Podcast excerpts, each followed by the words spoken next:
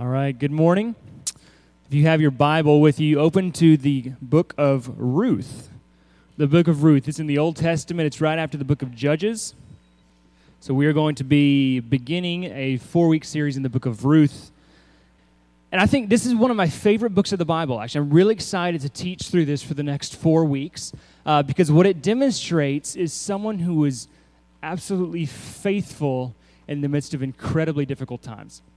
And so the, the question for this morning is why do bad things happen to good people?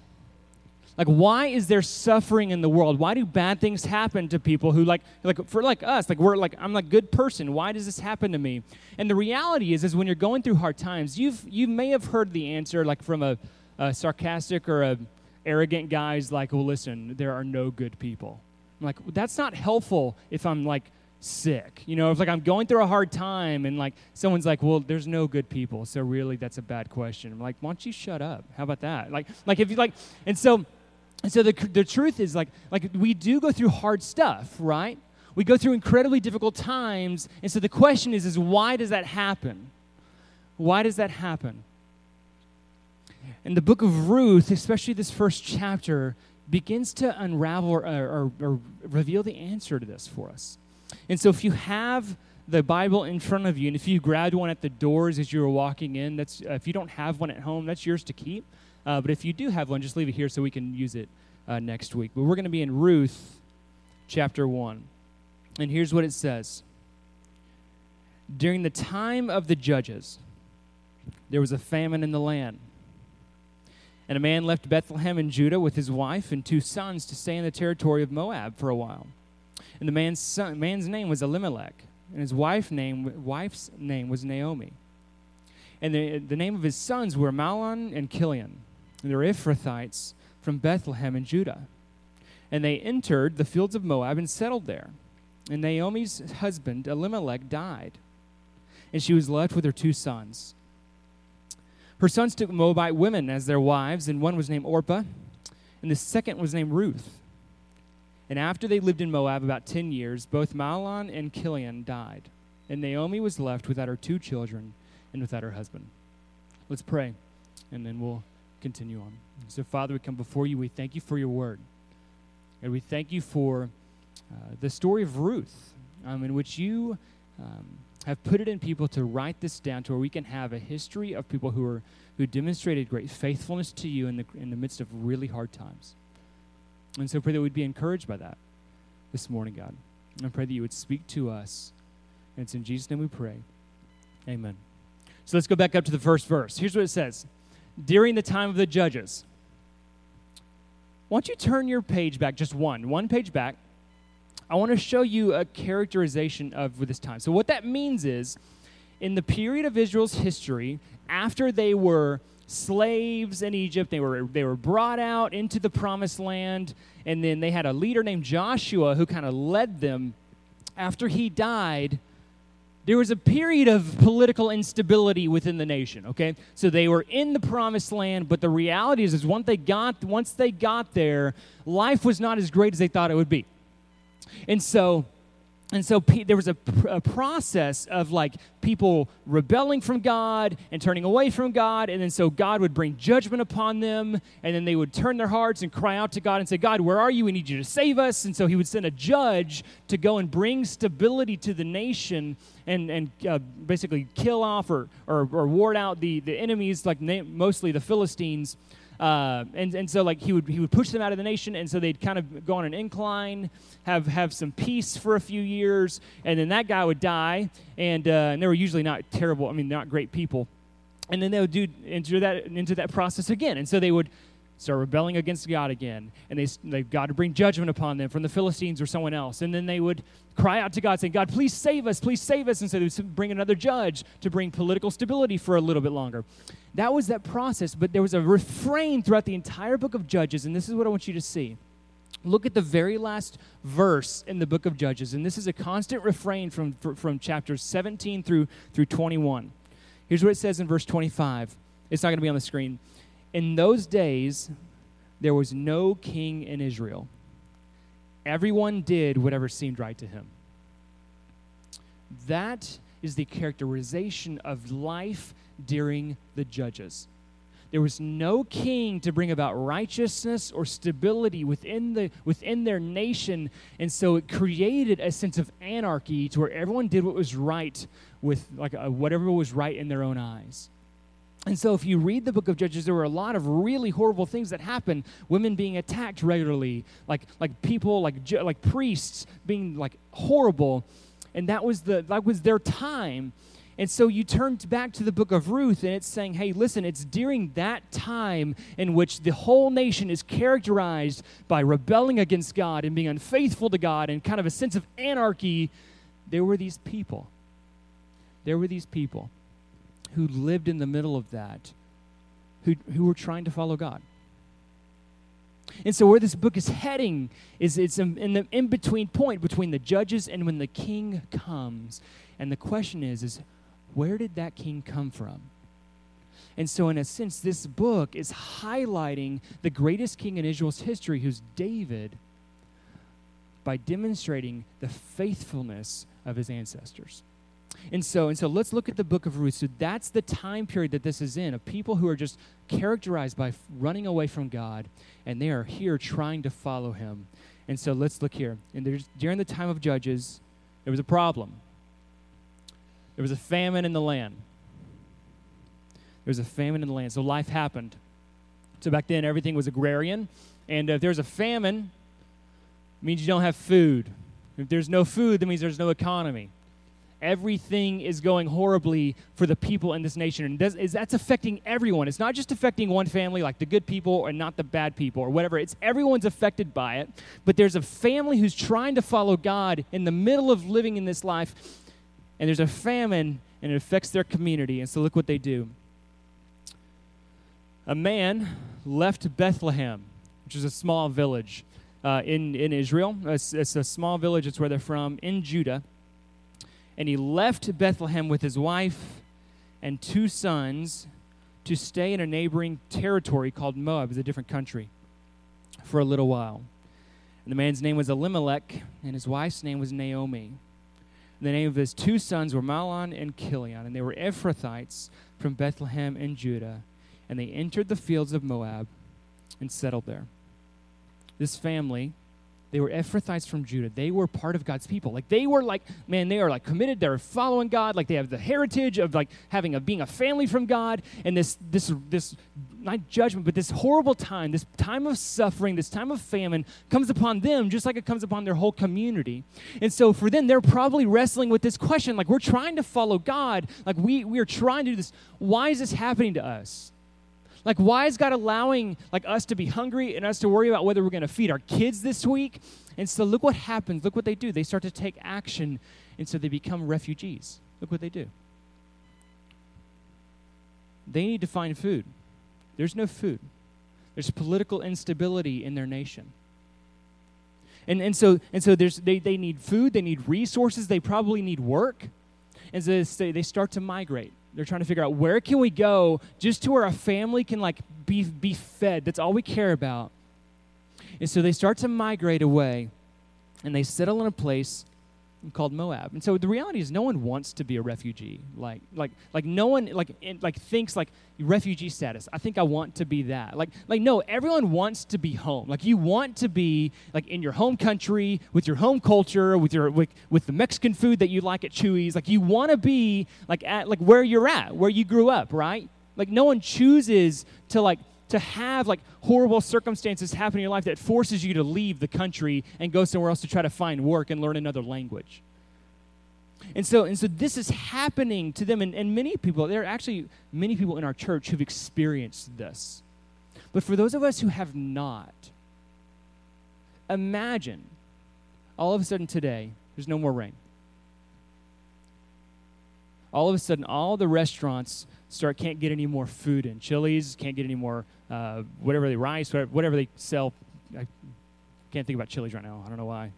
They can't sell hamburgers anymore, okay? No more food there, okay? There's no more food at Arby's, no more food at Whataburger. All of a sudden, you can't find food anywhere because there's no more there's no more food. So there was a mass run on all the grocery stores, just like when the ice storm's coming through and all the bread aisles gone at Walmart. Like everything is happening. There's no more food. You can't buy anywhere. And then all of a sudden you start realizing we need to we need to figure this out because there's no food. I've only got like half an acre of land or a quarter of an acre of land. I can't like create a farm here for my family.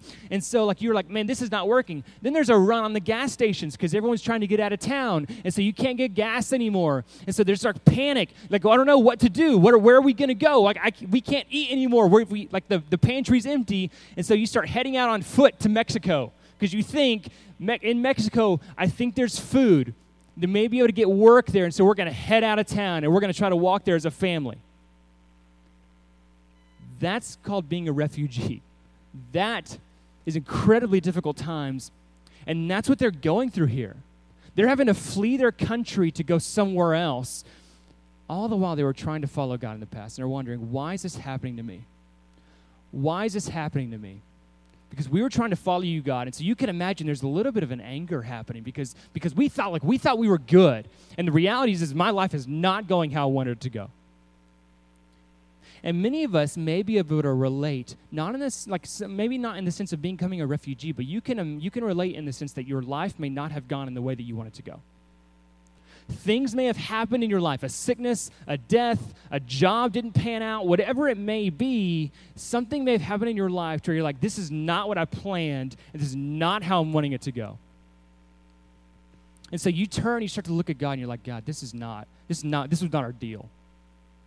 I was trying to follow you. I'm trying to be a good person. This is this is not like I'm be, like this is bad stuff happening to me.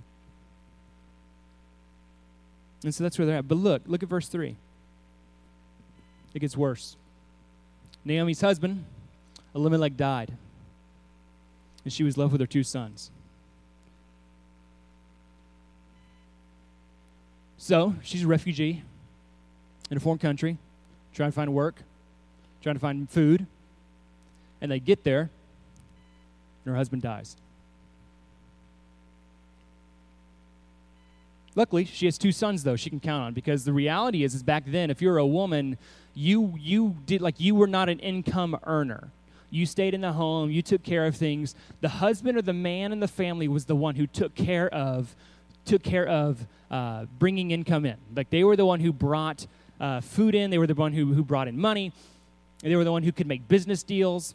And so the, the truth is like here she lost her husband, but at least she has her two sons who can grow up and kind of help take care of the family. And so her sons, look at verse 4. Her sons took Moabite women as their wives. One was named Orpah, and the second was Ruth. And after they lived in Moab about 10 years, things got worse. Both Mahlon and Chilion also died and Naomi was left without her two children and without her husband.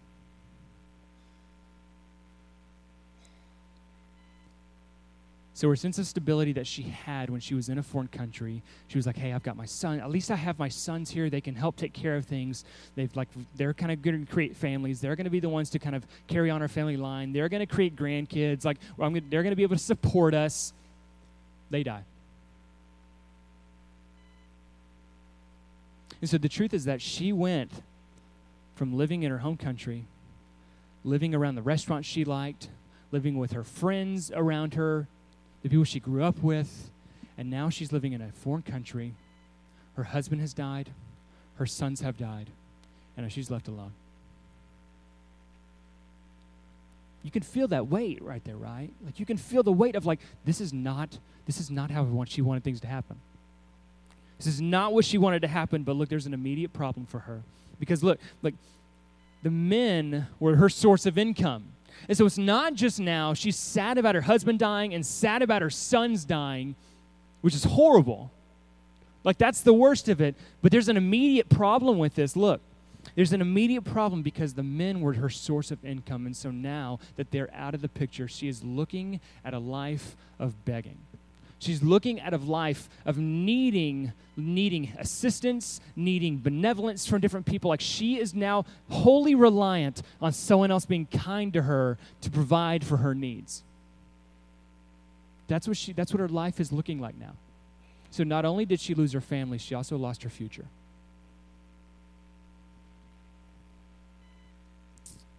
And this is the introduction to the entire book of Ruth. This is the situation. This is where we're at. And so the truth is that even godly people will endure suffering. Even godly people will go through hard times. And so the question for us is why does that happen? Why does that happen? Let's look at, let's look at how, she, how she responds. Look at verse 6. She and her daughters in law set out to return from the territory of Moab because she heard in Moab that the Lord had paid attention to his people's need by providing them food. And so, back in her home country, back in Israel, for us back in Fort Worth, hey, we think there's food again. Like there's like Chili's is opened back up. And so let's like let's like head back up there, okay? And so they're going to head back up there.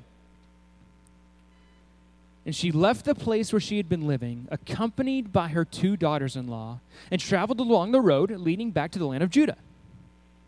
And Naomi said to them, Listen, she's, a, she's like a close relationship with these women who like were with her for 10 years.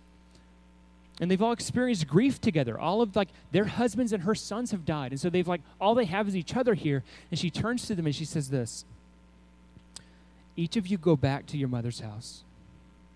May the Lord show kindness to you as you have shown to the dead and to me.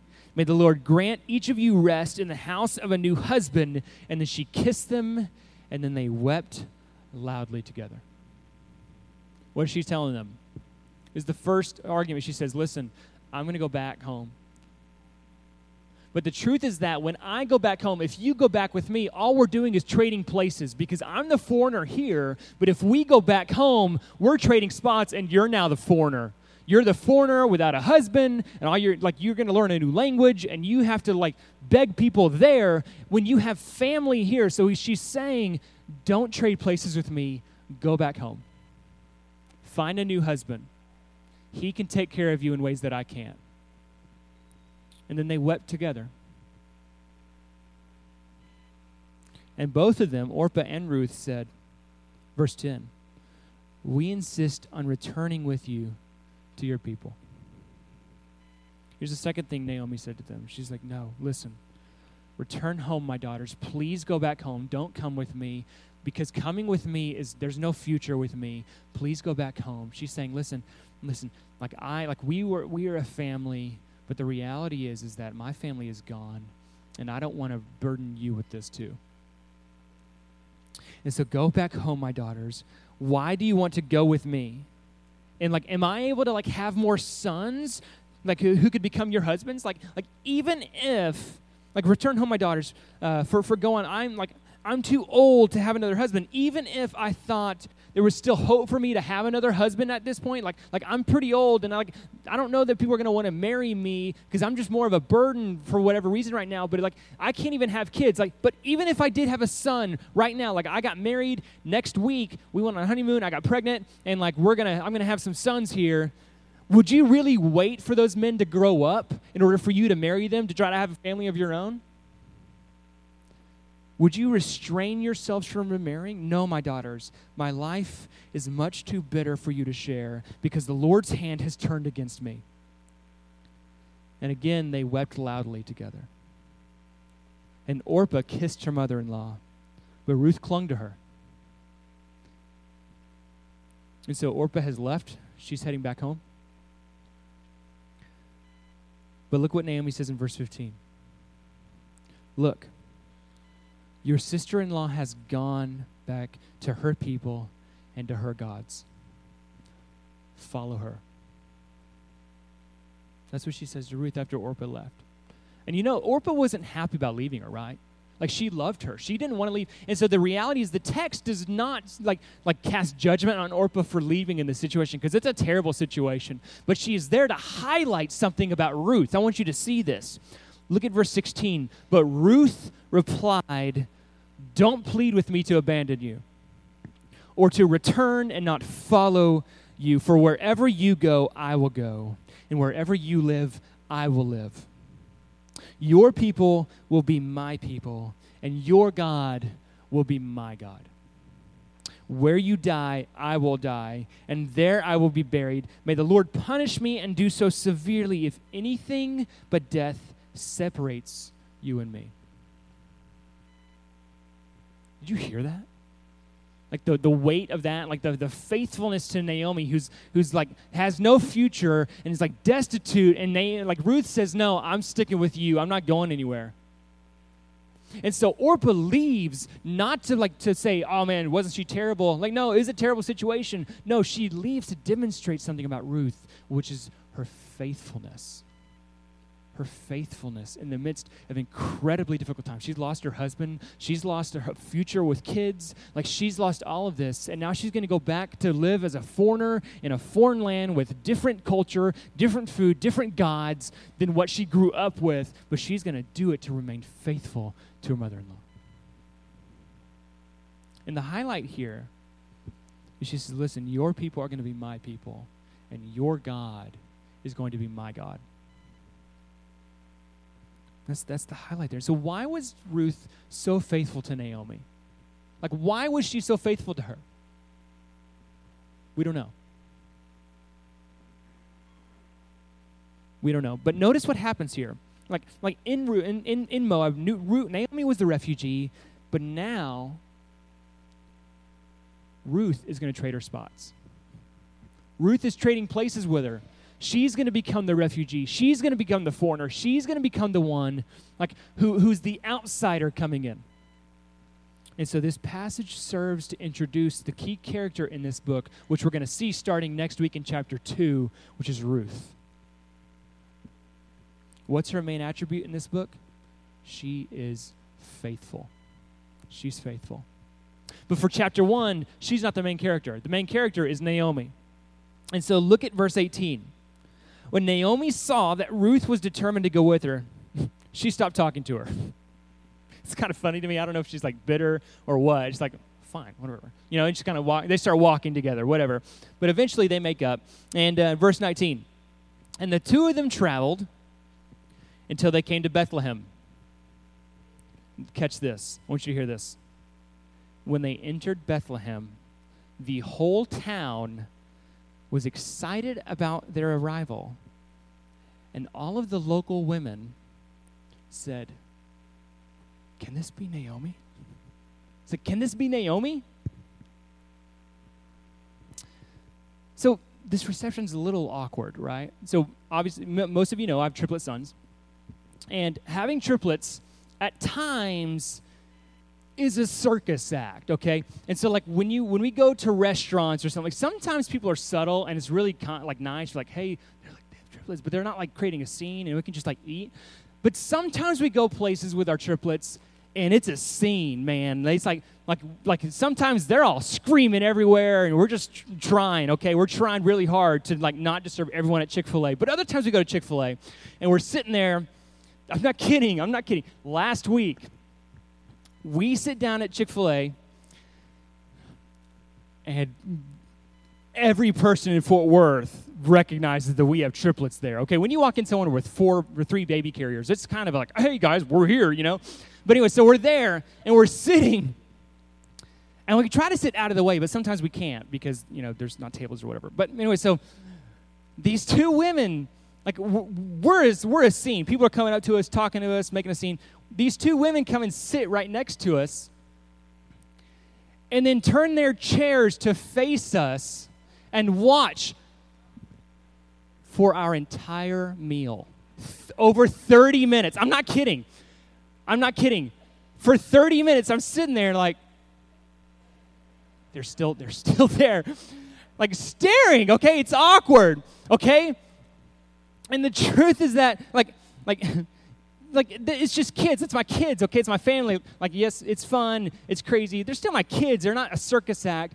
But the truth is that Ruth and Naomi are walking into a small village where everyone knew Naomi from the moment she was born. They knew everything about her, knew everything about her, her family. And all of a sudden, she's walking back into town over a decade older without any kids without any husband. She's looking more raggedy. And all of a sudden, all the women in town are a buzz about it. And they're like, Did you see Naomi? The entire town is talking about this woman who just walked back into town. Just the welcome wagons, therefore. it's kind of awkward. It's really awkward when you're the person everyone's staring at and talking about and whispering about. And that's her life now. That's her life. But I want you to see her response. Look at verse 20. She's like, Fine, everyone's looking at me. We're going to address this. Don't call me Naomi. I didn't tell you what their names meant, okay? Her name means pleasant. Naomi means pleasant. Elimelech means my God is king. The two sons are kind of funny, okay? Chilion means sickly, and Mahlon means weak. So I don't know what they're going for with that, but uh, but her name, Naomi's name, Naomi's name, Naomi's name. Sorry, it's funny. Naomi's name means pleasant, and so she's walking back into town, and she's like, "Listen, don't you call me pleasant anymore. Call me Mara, which means bitter. Don't call me pleasant. Call me bitter. Why? Because the almighty. It's not god anymore. It's like it's not yahweh. The god she knew like that she like followed it's not him anymore. It's simply this strong one who's out there who's distant from me who's away from me who's just got his hand on me doesn't like me anymore. The almighty. He has made me very bitter. I went away full but the lord has brought me back empty. Why do you call me pleasant? Why do you call me naomi since the Lord has opposed me and the Almighty afflicted me. I like how the message says this, okay? Uh, the message translation, the reality is it gets a bad rap by some people, but the truth is that it's actually really helpful in understanding the Bible sometimes. And here's what it says It says, Why do you call me pleasant? Why do you call me Naomi? God doesn't. God has ruined me. You catch that? Like that's what she like that's her relationship with God now. And so she like she had this life where things were going well, she had kids, she had a future, but now is all ripped away from her and life has not gone how she thought it would go. And so the truth is that she's moved God from being this personal like relationship that she had, like this like this God that she wanted to follow to being this this distant guy who's out there that she's pretty bitter at. Because he's ruined her life.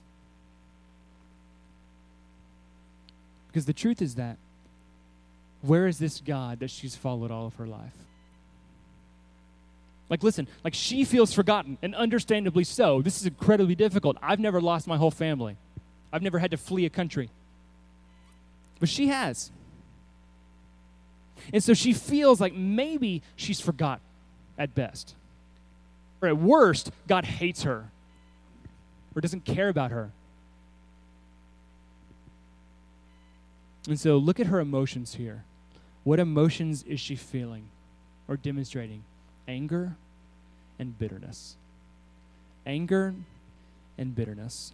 And this is incredibly common for people who go through difficult things because when, when my sons, and I'm not, not everything's about me, but like when my sons uh, were younger, they're about six months now, but when they were younger, like uh, back in January, December, January, uh, um, when they were born November 1st, we actually had over 75 days in which one of them was in ICU. And, uh, and the worst moment of all that for me was when we were up here for Christmas vacation when we were still living down in Houston area.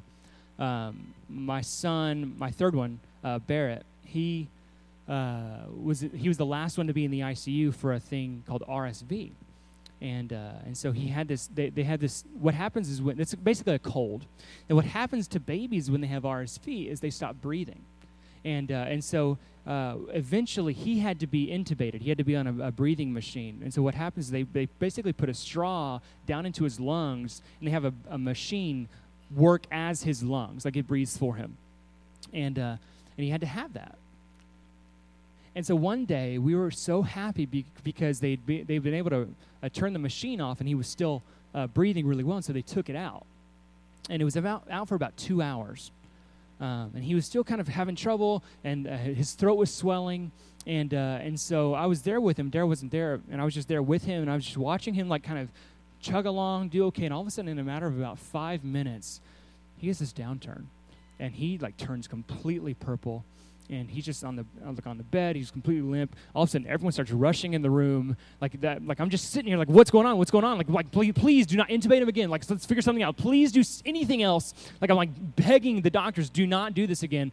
And they come in there and they grab like, no, we, we don't have a choice. And they just like like turn him to the side and they start turning his head, like stick the, the thing down into his lungs again. And I'm just sitting there watching this, and I'm just like, I'm getting so mad because this is happening again because we just got it out two hours ago. Like he had been on it for a week and he's off of it. And now he's going to be back on it again. And so I start freaking out and I go sit in the back and I'm just like burying my head in my hands. I'm like, I, I just do not want this to happen anymore.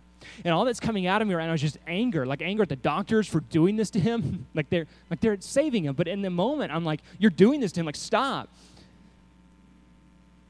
But the truth is that what is the real emotion that's behind that? Like, what's really happening there? For Naomi here, she's lost her entire family. And it's coming out, what's coming out of her is anger and bitterness. But if you think about it, what's really there? Grief. Grief is what's there. Grief is what's causing this anger. Grief about what's happened in her past. Grief for me about what's happening to my son right in front of my eyes. And grief for you about what's happened in your past that you can't get rid of. What's happened is you're incredibly sad about it, and that's bearing itself out in anger and bitterness towards God. That's what's happening. And so if you're sitting here angry with God, bitter towards God about what's happening or what has happened in your life, maybe what's going on is you're actually just really sad. Maybe you're really sad. And that's, a, that's okay. And it's a good thing to recognize that because God can deal with that. He has. Look at 1 Thessalonians 4.13 with me. It says this, we do not, he's, he's talking, to, talking to people who've had loved ones die. He says, Listen, we don't want you to be uninformed, brothers and sisters, concerning those who are asleep. That means who died. So that you will not grieve like the rest who have no hope. What he's saying is there is a real grief that happens in our lives, like very real felt grief, sadness over suffering and bad times, Now, life has not gone the way that we want it to go. But he's saying, but listen, don't grieve like those who have no hope. What he's saying is, yes, grieve, but do it like those who have hope. And so what he's saying is Jesus is the answer. So Jesus is the answer for your grief, for your anger towards God, to your bitterness towards God, towards my anger and bitterness towards God. Like in that moment, like when I'm feeling this intense grief, Jesus is the answer. Because he is the one who provides hope for a future without suffering, without tears, without sicknesses, without death. Jesus is the one who provides that for us. When he resurrected from the dead, what he said, what he, what he showed us is that we too, who believe in him, will resurrect from the dead into a, into a hope, into a future like he has. And so the answer to your suffering is not to turn away from God or run away from God and become bitter. It's to be it's to turn and hold fast to Jesus because in him is where we find hope for a life without suffering. For a life with a future, for a life that, that can go the way that we want it to go, which is to be at just at peace. John Piper says this really well. He says this Occasionally, Weep deeply over the life that you hoped would be. Grieve the losses, feel the pain, then wash your face, trust God, and embrace the life that He's given you. And that's powerful. And so if this is you, it's easy to want to like back away from church, back away from God because this is not going the way like you, you like one like you don't want to answer to people when like when they ask like how's stuff going, you just like you don't want to have to talk about it. Like like how like this horrible thing is happening. This cancer is here, this death is here, or this sickness is here, this money problems here, whatever it may be. Like you like it's easy to back away from church and from God because you don't want to have to talk about it to people or like act like anything is not other than fine. Right? Number two, like your bitterness, like, like can turn you towards God and to his church. And you begin to disengage uh, from many other areas in your life because you just become apathetic. It could be your anger is coming out and you become bitter towards God, or it could just be, I don't even care anymore. What's the point? God doesn't love me, so what's it matter? But if this is you, resist this urge. Resist it. Because before we fully unite with Christ in his second coming and we have a resurrection like his, and every uh, tear is wiped away, I want you to hear this. The church is the main source of grace, or a main source of grace that God has given to us in the middle of walking through hard times. Church, like, like our church is one of the main sources of grace that God has given to you in order to walk through hard times. Like people, like here to like pray with you and be with you and walk with you and share your burdens. Like like this, like being here is one of the main sources of grace. But when you become bitter and you start to back away and say, no, that's not for me, you are cutting that out of your life. You're cutting out one of the main sources of grace that God wants to give to you other people. Other people. But I want you to see this about Ruth because she started to do that, right? What happened when she started experiencing all this grief? What did she tell her, her daughters in law to do? Why don't y'all go away from me? Part of this is care for them, wanting them to have a future, but part of it also may be a, I'm just wanting to draw away and be by myself and get away from people. But look what her anger and her bitterness is causing her to do. It's causing her to overlook two sources of grace in her life. It's causing her to overlook because what does she say? It's like, listen, don't call me pleasant anymore, call me bitter.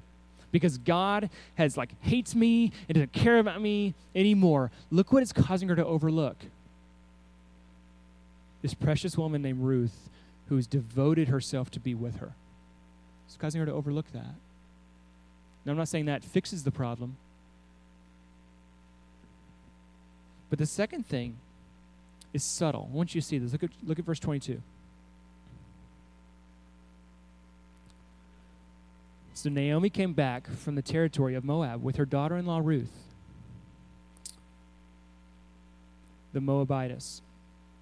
And they arrived, catch this, in Bethlehem at the beginning of the barley harvest. Now, typically when you read that, you just kind of, okay, whatever, and you kind of move on to the next thing. I want to show you that is incredibly significant because what's happening here is there's like the author of the book of Ruth is weaving in through this story how God is working behind the scenes to care for Naomi and care for Ruth in ways that she never could have seen while she's walking through it. Because what happens here is she comes back at the perfect time to go and find food, to find resources, because there's a harvest happening. And there was a law in Leviticus that said, hey, listen, as you're as you're harvesting your field, leave the outer edges so that way people who are needy can come by and find food. So the first source is God is already providing that in that she's coming back at the right time. But the second thing is this she's coming back at the right time to meet the right people who will give them a future and a hope. And she can't see that here. She can't see that here, but what we're going to see throughout the rest of the book of Ruth is how God is weaving his hand throughout her history, throughout her story, to bring her to a point to where she is restored and has a future and has a hope. That's what he's doing here. That's what he's doing. And her, and her bitterness is, is, is not an allowing her to see this at this time. And so the question of why do bad things happen to good people? It, we don't know. That's a bad answer, but we don't know. Like, like why do bad things happen to you? We don't know. I don't know why God allows suffering to happen. But I do know that it's not because he doesn't care. I do know that's not the answer.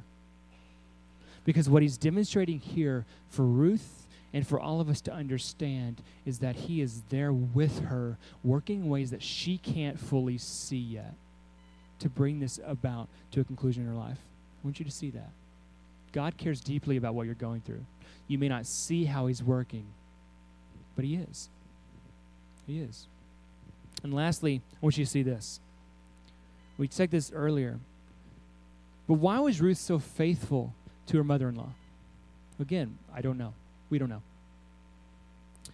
But it's important for us to remember that Naomi wasn't the only person who lost someone here. Naomi wasn't the only person to lose a family member. Ruth lost her husband. And with that, she is also facing the same future as Naomi of destitution, of needing handouts, of not having kids. Yet look what she did. She became more faithful in that moment. And look what she found. Holding fast to God and holding fast to the community she had. Like she had Naomi, like she gained more family there. Like she has her family there. It's like she she pressed in and demonstrated her faithfulness through this. And what we're going to see through the rest of the book is how God honored that. How God honored that through the rest of her life. And so may she serve for all of us here who suffer in this world. May she serve as a bright example for us of what it looks like to suffer well and be committed to God and follow Him in the midst of incredibly hard times. And so let's pray. Then we'll move on. So, Father, we come before you. We thank you. And we thank you for your word. We thank you for the book of Ruth, in which we get to introduce today and to see how you are working in the world in ways that we don't expect and when incredibly difficult times come for us.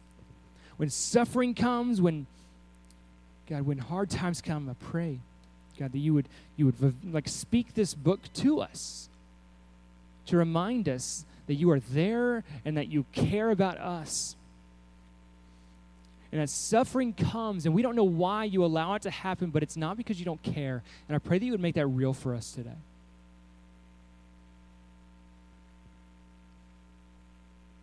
And it's in Jesus' name we pray.